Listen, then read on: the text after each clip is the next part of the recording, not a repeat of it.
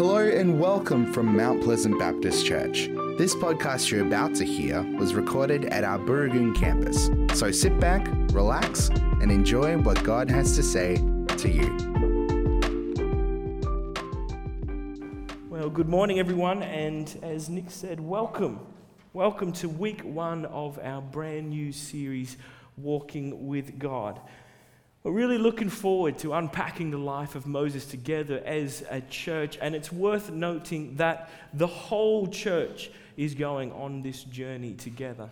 As Nick said, our kids are learning all about Moses in MPK. Our youth are doing the same down in Keystone. So, mums and dads, this is a great opportunity for you guys to learn and grow together, to talk about it with your kids to unpack this stuff together. It's just a wonderful opportunity to engage with the Bible as a family. And so I really want to encourage you to make the most of this opportunity. It's not that often where actually our whole church is learning and growing together, digging into the same topic. And yet that's what we're doing right now. So I want to encourage you, make the most of it. It's a wonderful thing. We might be able to hear from our kids what is it that you're learning? Allow the Lord to speak through each other. It's just a great thing, a wonderful thing for families to engage at that spiritual level together. And so I want to encourage you to take up the mantle and to make the most of it. As always, we want to acknowledge those who are joining us online as well.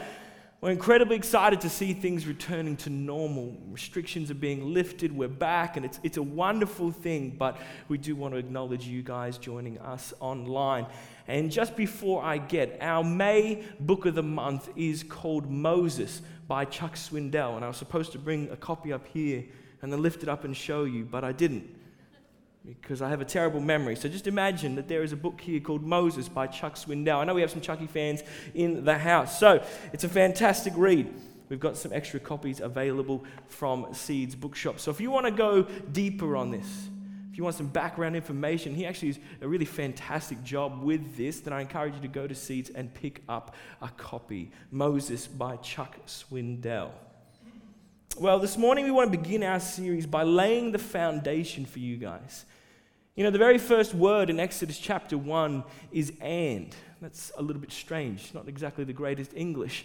It's not actually even reflected in the NIV, but if you read the Hebrew, it literally says, and these are the names of the sons of Israel. And we've got to understand that that's not an accident, that that is there on purpose because Moses wants us to know that Exodus is just one part of a bigger story that begins with creation and ends with the people of God standing on the edge of the promised land.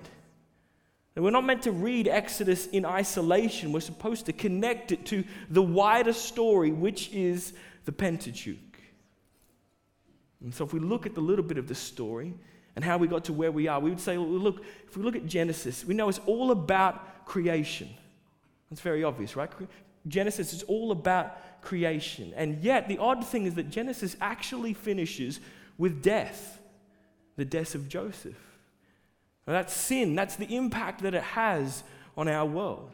But it's not the end of the story. And so, as we pick it up in Exodus, we see the beginnings of God's redemptive plan. The word Exodus means the road out or deliverance. And that's what this book is all about. That sin twisted God's good creation. And yet, here we see our first glimpse of God's redemptive plan. And despite our unfaithfulness, the truth is that our God is absolutely faithful.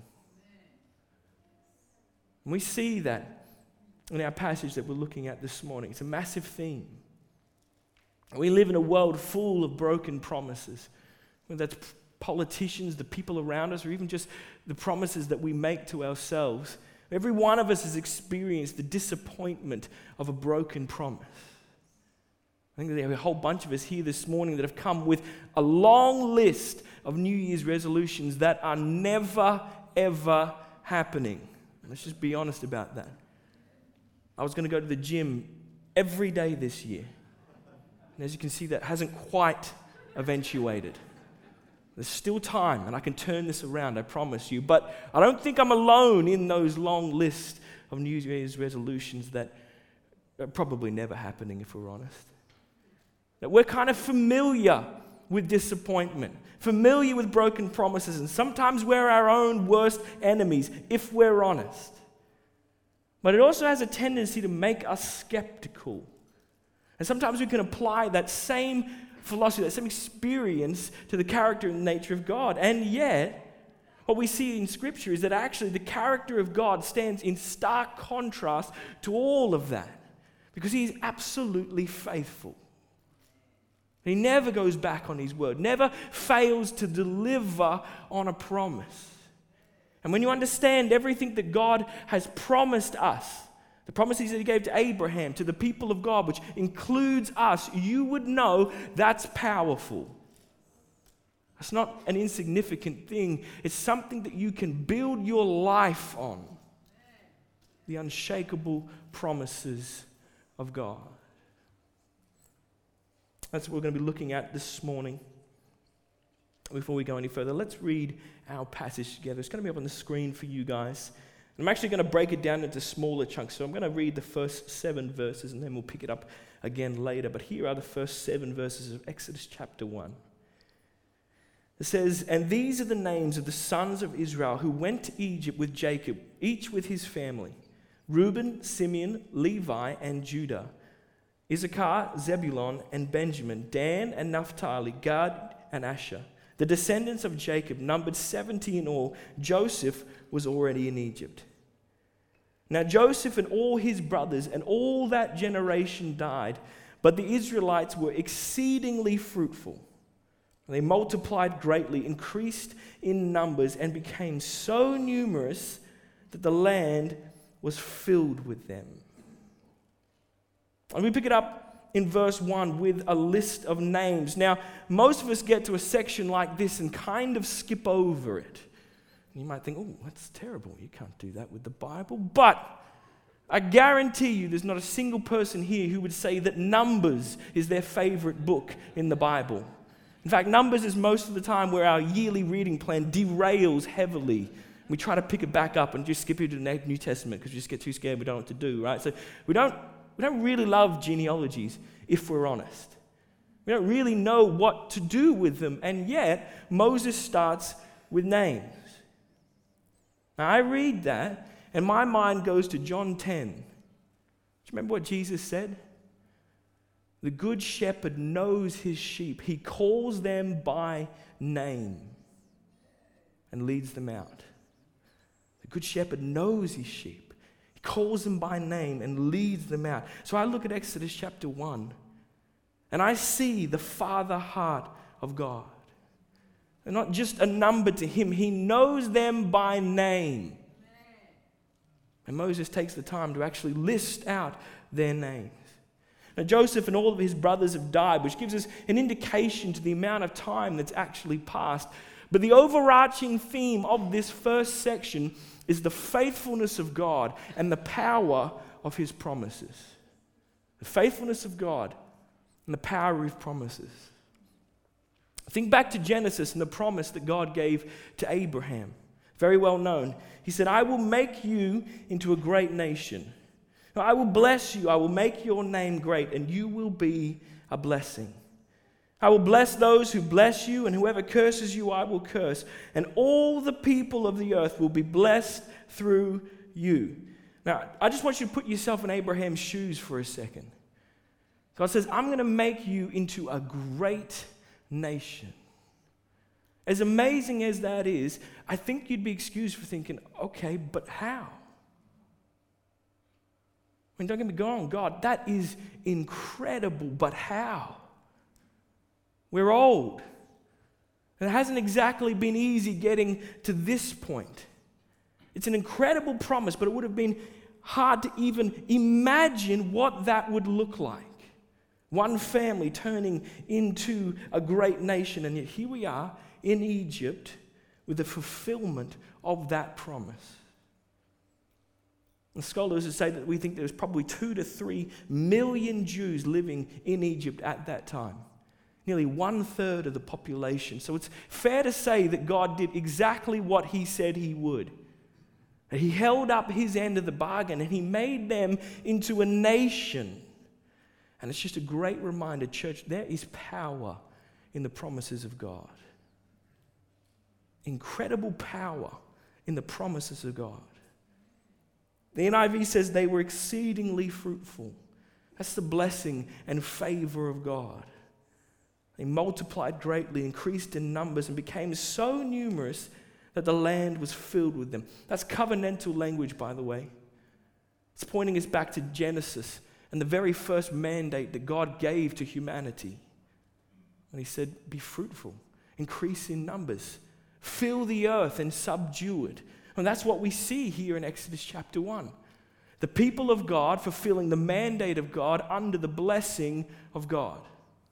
That's what we see The people of God fulfilling the mandate of God under the blessing of God. But it helps us understand why they're here in the first place. And that's the strange thing about this story. Is that God actually took his people out of the promised land to come and join Joseph down in Egypt, only to take them back a couple hundred years later. The question is why? There's got to be a reason and a purpose for why God does that. It cannot be just this couple hundred year detour that makes no sense. It has no purpose. And this is where I think someone like Skip Heitzig is really helpful. He said Egypt is about two things. Number one, God is preparing his people for the promised land, knowing they were going to have to conquer it when they got there. And if there were only 70 of them, that wasn't exactly going to work out in their favor. So he's preparing his people for the promised land, but he's also preparing the promised land for them. And that might sound strange to you, but Genesis 15, God reiterates his promise to Abraham. He says, I'm going to bless you. I'm going to make your descendants as numerous as the stars. I'll, I will lead your descendants into the promised land. But until then, he says, Know this, know for certain that for 400 years, your descendants will be strangers in a country not their own, and they will be enslaved and mistreated there. But I will punish the nation they serve as slaves, and afterward they will come out with great possessions. He's talking about Egypt, by the way. You, however, he says to Abraham, will go to your ancestors in peace and be buried at a good old age. In the fourth generation, your descendants will come back here to the promised land, and here's why. For the sin of the Amorites has not yet reached its full measure. God's saying, I will lead your descendants into the promised land. I will bring judgment on the Amorites and the Jebusites and the Perizzites and all the other people of Canaan. But first, first I'm giving them a chance to repent. And it's not like God was stingy about that. He gave them 400 years to repent and to turn from their ways. And only then, when they stubbornly refused and he could take it no more, does God use his people as an instrument of justice. Now, if we're honest, this is one of the more difficult things for us to deal with in Scripture. I think it's important for us to remember how patient God is. This isn't just Him flippantly wiping out a group of people, He gave them 400 years to repent. It's a significant amount of time. And yet we've got to keep it in the back of our mind. We've got to understand the bigger story and what's actually happening around them because it helps us understand why they're here. God is preparing his people for the promised land. He's strengthening them and blessing them, but He's also preparing the promised land for them. That's why they're here. So let's pick it up in verse 8. It says, Then a new king to whom Joseph meant nothing came to power in Egypt. Look, he said to his people, the Israelites have become far too numerous for us. Come, we must deal shrewdly with them, or they will become even more numerous. And if war breaks out, they will, f- will join our enemies, fight against us, and leave our country. So they put slave masters over them to oppress them with forced labor. And they built Pithom and Ramses and store cities for Pharaoh. But the more they were oppressed, the more they multiplied and spread. So the Egyptians came to dread the Israelites and worked them ruthlessly. They made their lives bitter with harsh labor in brick and mortar and with all kinds of work in the fields. In all their harsh labor, the Egyptians worked them ruthlessly. So the people of God have enjoyed this season of peace and prosperity.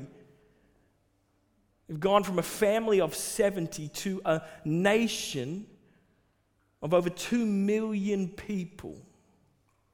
This incredible blessing and prosperity. It really is the favor of God. But then a new king comes to power and everything changes. You see, Joseph served a king from the Hyksos dynasty. And the interesting thing about the Hyksos dynasty is that actually they were foreigners. They weren't native born Egyptians, they were Canaanites who had overthrown the previous regime and taken power for themselves. Now, that's important because it helps us understand why they were so inclusive of outsiders like Joseph. They were Canaanites, he was from Canaan. And so we understand what's going on here. And yet we get to Exodus chapter 1, and all of that has changed. The Hyksos dynasty is gone, a new dynasty is being established, and they don't look favorably upon outsiders. They view them with suspicion and fear, and you can kind of understand why. Or they just come out of 150 years of foreign rule. So it's not like their suspicions were completely unfounded. I genuinely think this new king was fearful of the prosperity and the strength of the people of God because it was just ever increasing. He didn't have the context as to why they were even there. Verse 8 tells us that Joseph meant nothing to him.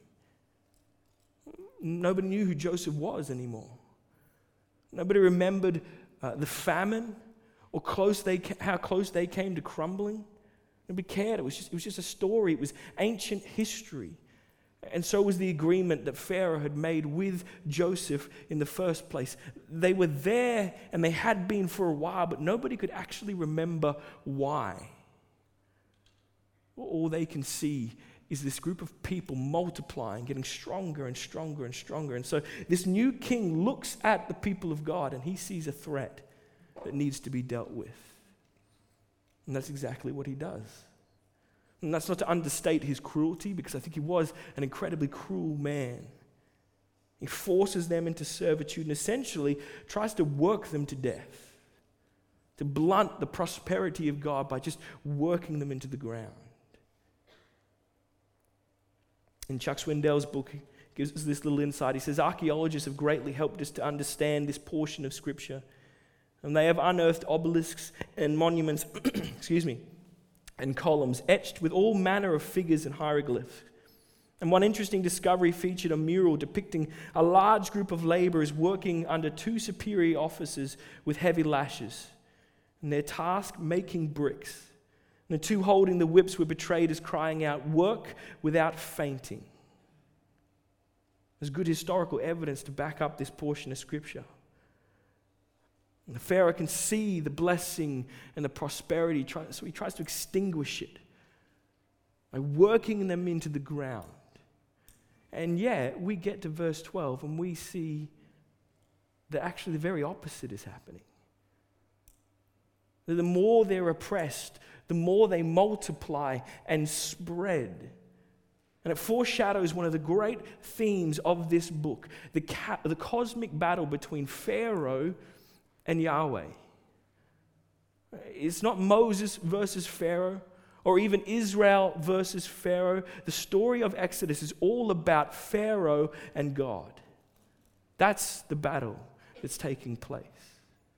And this human king had placed himself in direct opposition to the plans and purposes of God.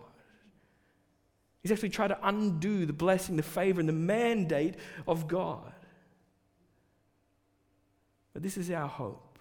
And this is, means for us as well. It's the same today. As powerful as Pharaoh may have been, he didn't have the power or the authority to nullify the promises of God.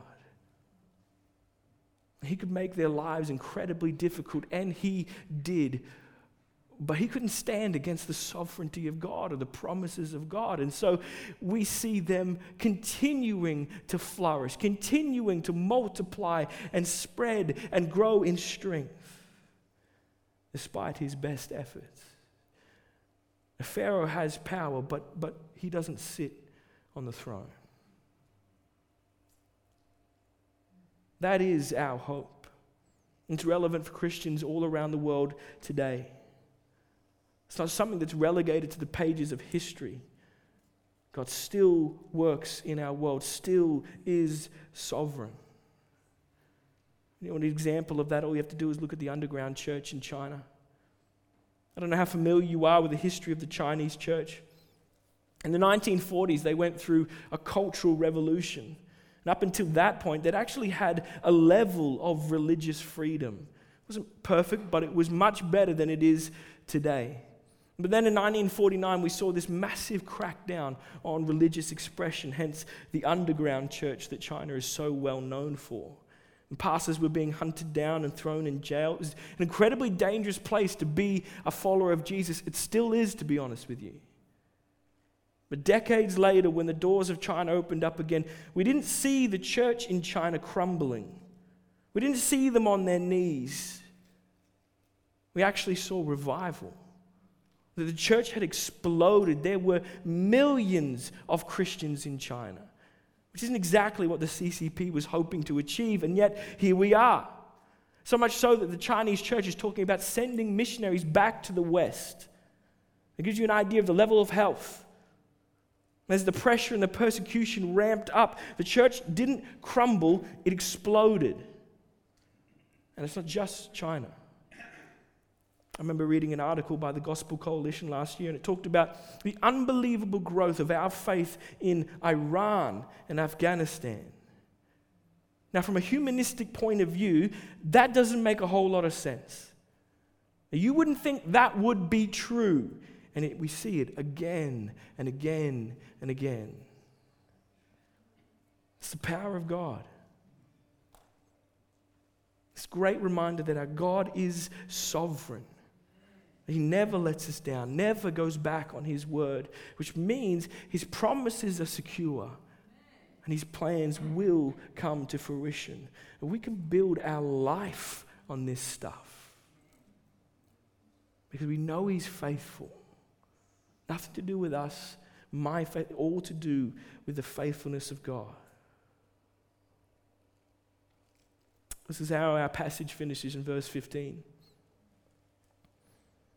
The king of Egypt said to, he, to the Hebrew midwives, whose names were Shiphrah and Puah, When you are helping the Hebrew women during childbirth and delivery still, if you see that the baby is a boy, kill him, but if it is a girl, let her live. And the midwives, however, feared God and did not do what the king of Egypt had told them to do. They let the boys live. And then the king of Egypt summoned the midwives and asked them, Why have you done this? Why have you let the boys live? And the midwives answered Pharaoh, Hebrew women are not like the Egyptian women. They are vigorous and give birth before the midwives arrive. I don't know how true that was, but sure. so God was kind to the midwives, and the people increased and became even more numerous. Pharaoh doubles down, God blesses. And because the midwives feared God, he gave them families of their own. And then Pharaoh gave this order to all his people Every Hebrew that is born, you must throw into the, into the Nile, but every girl may live. So we get to the last part of this passage, and we see Pharaoh essentially doubling down. It's amazing what people will do out of fear. Moses makes it pretty clear they were afraid, they were dreading what they could see. Chuck Swindoll puts it like this He says, Mounting suspicion towards a group of people is only a step away from prejudice, yet another step away from persecution, and but a stone's throw from genocide. And that's what we see in verse 15. Pharaoh calls in these two wives, Shiphrah and Puah, and instructs them to commit what is essentially genocide.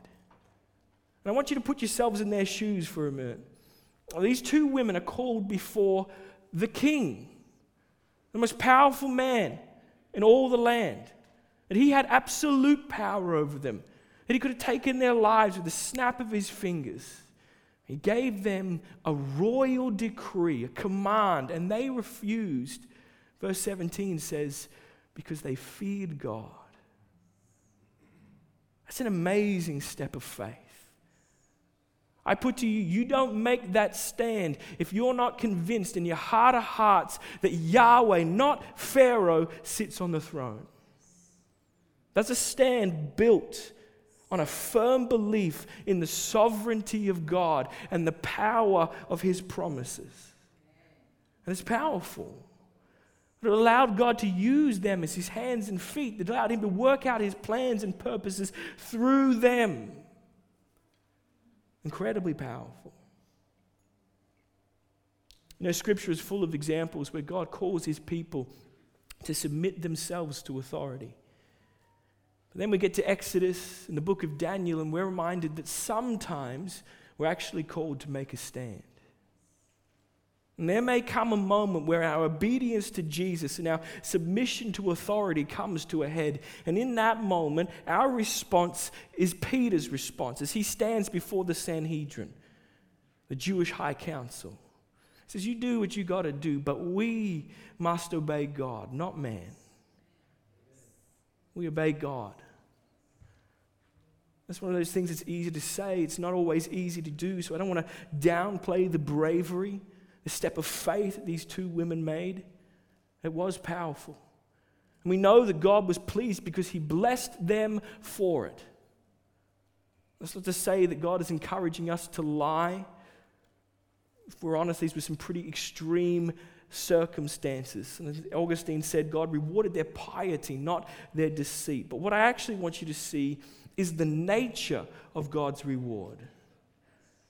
He blesses them with the very thing that Pharaoh was trying to eliminate. He gives them a family, children of their own. And it's this last reminder that Pharaoh may have power, but Yahweh sits on the throne.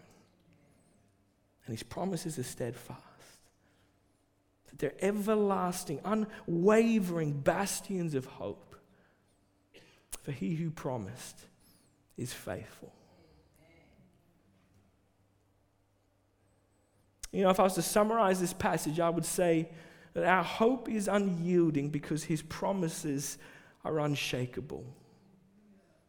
Our hope is unyielding, it's firm because his, stead, his promises are unshakable, they're steadfast. R.C. Sproul once said, Hope is called the anchor of the soul because it gives stability to the Christian life. But hope is not simply a wish, rather, it is that which latches onto the certainty of God's promises. Hope latches on to the certainty, the surety of God's promises, and a surety that is based in his character and his nature because he is faithful. It's who he is. Paul says that all the promises of God are yes and amen in Jesus. So I wonder do you know what it is that God has promised you? Do you stand on those promises? Do you claim them in the name of Jesus because you believe that actually they're yes and amen in Jesus? It's got nothing to do with you or your righteousness. It's all about the faithfulness of God. So here's how I want to finish. I want to invite the band to come back up, lead us in worship. But I want you guys to close your eyes so that this is just between you and the Lord. I'm going to read out some of the promises that God has for you. These aren't just generic promises that are for someone, these are the promises that God has given you. And I just want you to soak in them. There might be one that jumps out to you, fantastic, write it down. But I want us to be reminded of the incredible promises that God has given each and every one of us. Because you can build your life on this stuff. And in the darkest moments, this stuff makes a difference, gives us hope. So here we go. Encourage you just to close your eyes and to meditate on the words of Jesus. Jesus said, Ask and it will be given to you. Seek and you will find. Knock and the door will be open to you, for everyone who asks receives. The one who seeks finds. And to the one who knocks, the door will be opened. That's a promise. Do not fear, for I am with you. Do not be dismayed, for I am your God. I will strengthen you and help you. I will uphold you with my righteous right hand. A promise. Trust in the Lord with all your heart and lead not on your own understanding. In all your ways, submit to Him. Allow Him to actually take control, and He will make your path straight. Jesus said, Do not worry, saying, What we shall, shall we eat, or what shall we drink, or what shall we wear? For the pagans run after these things, and your heavenly Father knows that you need them. But seek first his kingdom and his righteousness, and all of these things will be given to you as well. Do we believe that? It's a promise given to us in Scripture, the words of Jesus.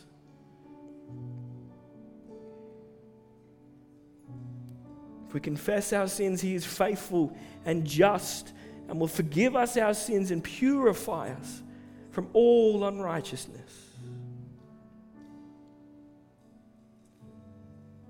Do not be anxious about anything, but in every situation, by prayer and petition with thanksgiving, present your requests to God. And the peace of God, which transcends all understanding, will guard your hearts and your minds in Christ Jesus. And then lastly, the words of Jesus Come to me, all you who are weary and burdened, and I will give you rest. Take my yoke upon you and learn from me, for I am gentle and humble in heart, and you will find rest for your souls. You will find it. It's a promise. Heavenly Father, we come before you this morning and we just want to acknowledge your goodness we declare as one people that you are faithful. That you stand apart from our world, you stand apart even from us and our complete lack of faithfulness. Unlike us, you are faithful. You're good. You're steadfast. Your love is unwavering. Your mercies are new every day. You're always at work. Your promises are secure. And so we stand on those promises this morning. As you worked out your plans and purposes in the lives of your people in Exodus chapter 1, God, we pray that you would be working out your plans and purposes here amongst stuff in our lives. We pray blessing and favor upon your people. We think about our brothers and sisters as some of the hardest places around the world. And we pray, Jesus, that you would bless them, that you would be with them. Despite what is going on around them, Father, they would see your goodness. We stand in your promises. They give us hope.